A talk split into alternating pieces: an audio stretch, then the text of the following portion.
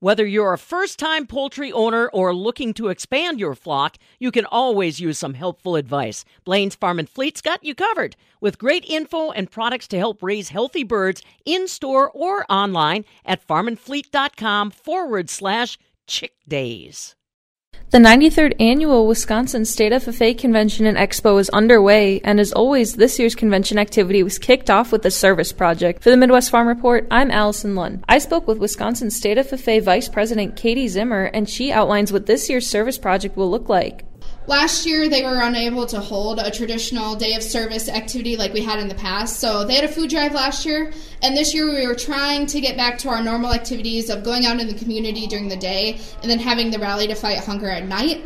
But due to COVID issues and also some supply chain issues, we weren't able to have those activities again. So I came to the conclusion that we'd hold a drive again, but I didn't want to do food. So we looked in the community to see what they needed, and the Salvation Army and Goodman Community Center that we reached out to were looking for hygiene items and activity items for kids to play with during the summer. So that's how I came up with the Summer Essentials Drive. So things everyone will need during the summer.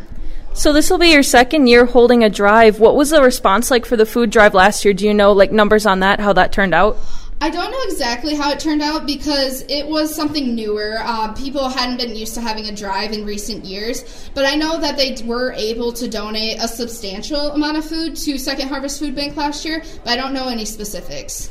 So, looking forward to this convention, do you have any specific goal for the hygiene and summer needs drive, or what are you looking to accomplish with it?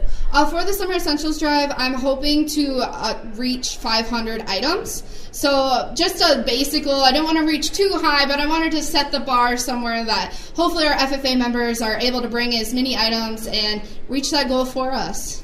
500 certainly is a really good goal to shoot for. Now, if people are wanting to donate, uh, how should they package those items? Where should they drop them off? Who can all participate? Anyone that comes to convention can bring in items to donate. Uh, just bring in the items in maybe a plastic bag, something that you can carry, and we will have boxes in the main hallway um, that signify hygiene items and activity items in our little service project area. Um, so they can just drop off the individual items into the boxes, and then they're good to go.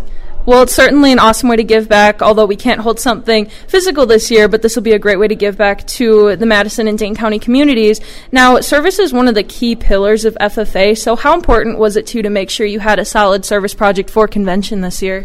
Uh, because living to serve is one of the four parts of the FFA motto, I really thought it was important because when I first came to convention when I was younger, my favorite part was the day of service activities. So it's just something that I really felt was important because it really is a good way to kick off convention and to just feel good that you're doing something great for the people in the community, but then you get to have fun at convention as well. So it's really important that we had some sort of service project so members could still have that satisfaction as well.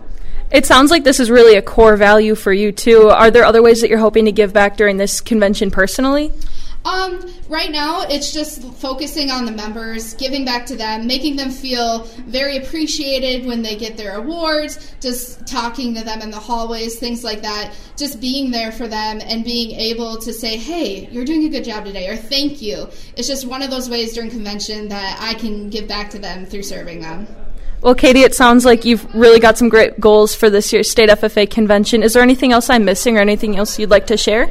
Um, when the students also bring their items, they're able to write down their chapter name and how many items they brought. So that would kind of give us a good um, idea of how many items we'll have all together. And then also just see other chapters that come can see the other chapters that have made an impact as well.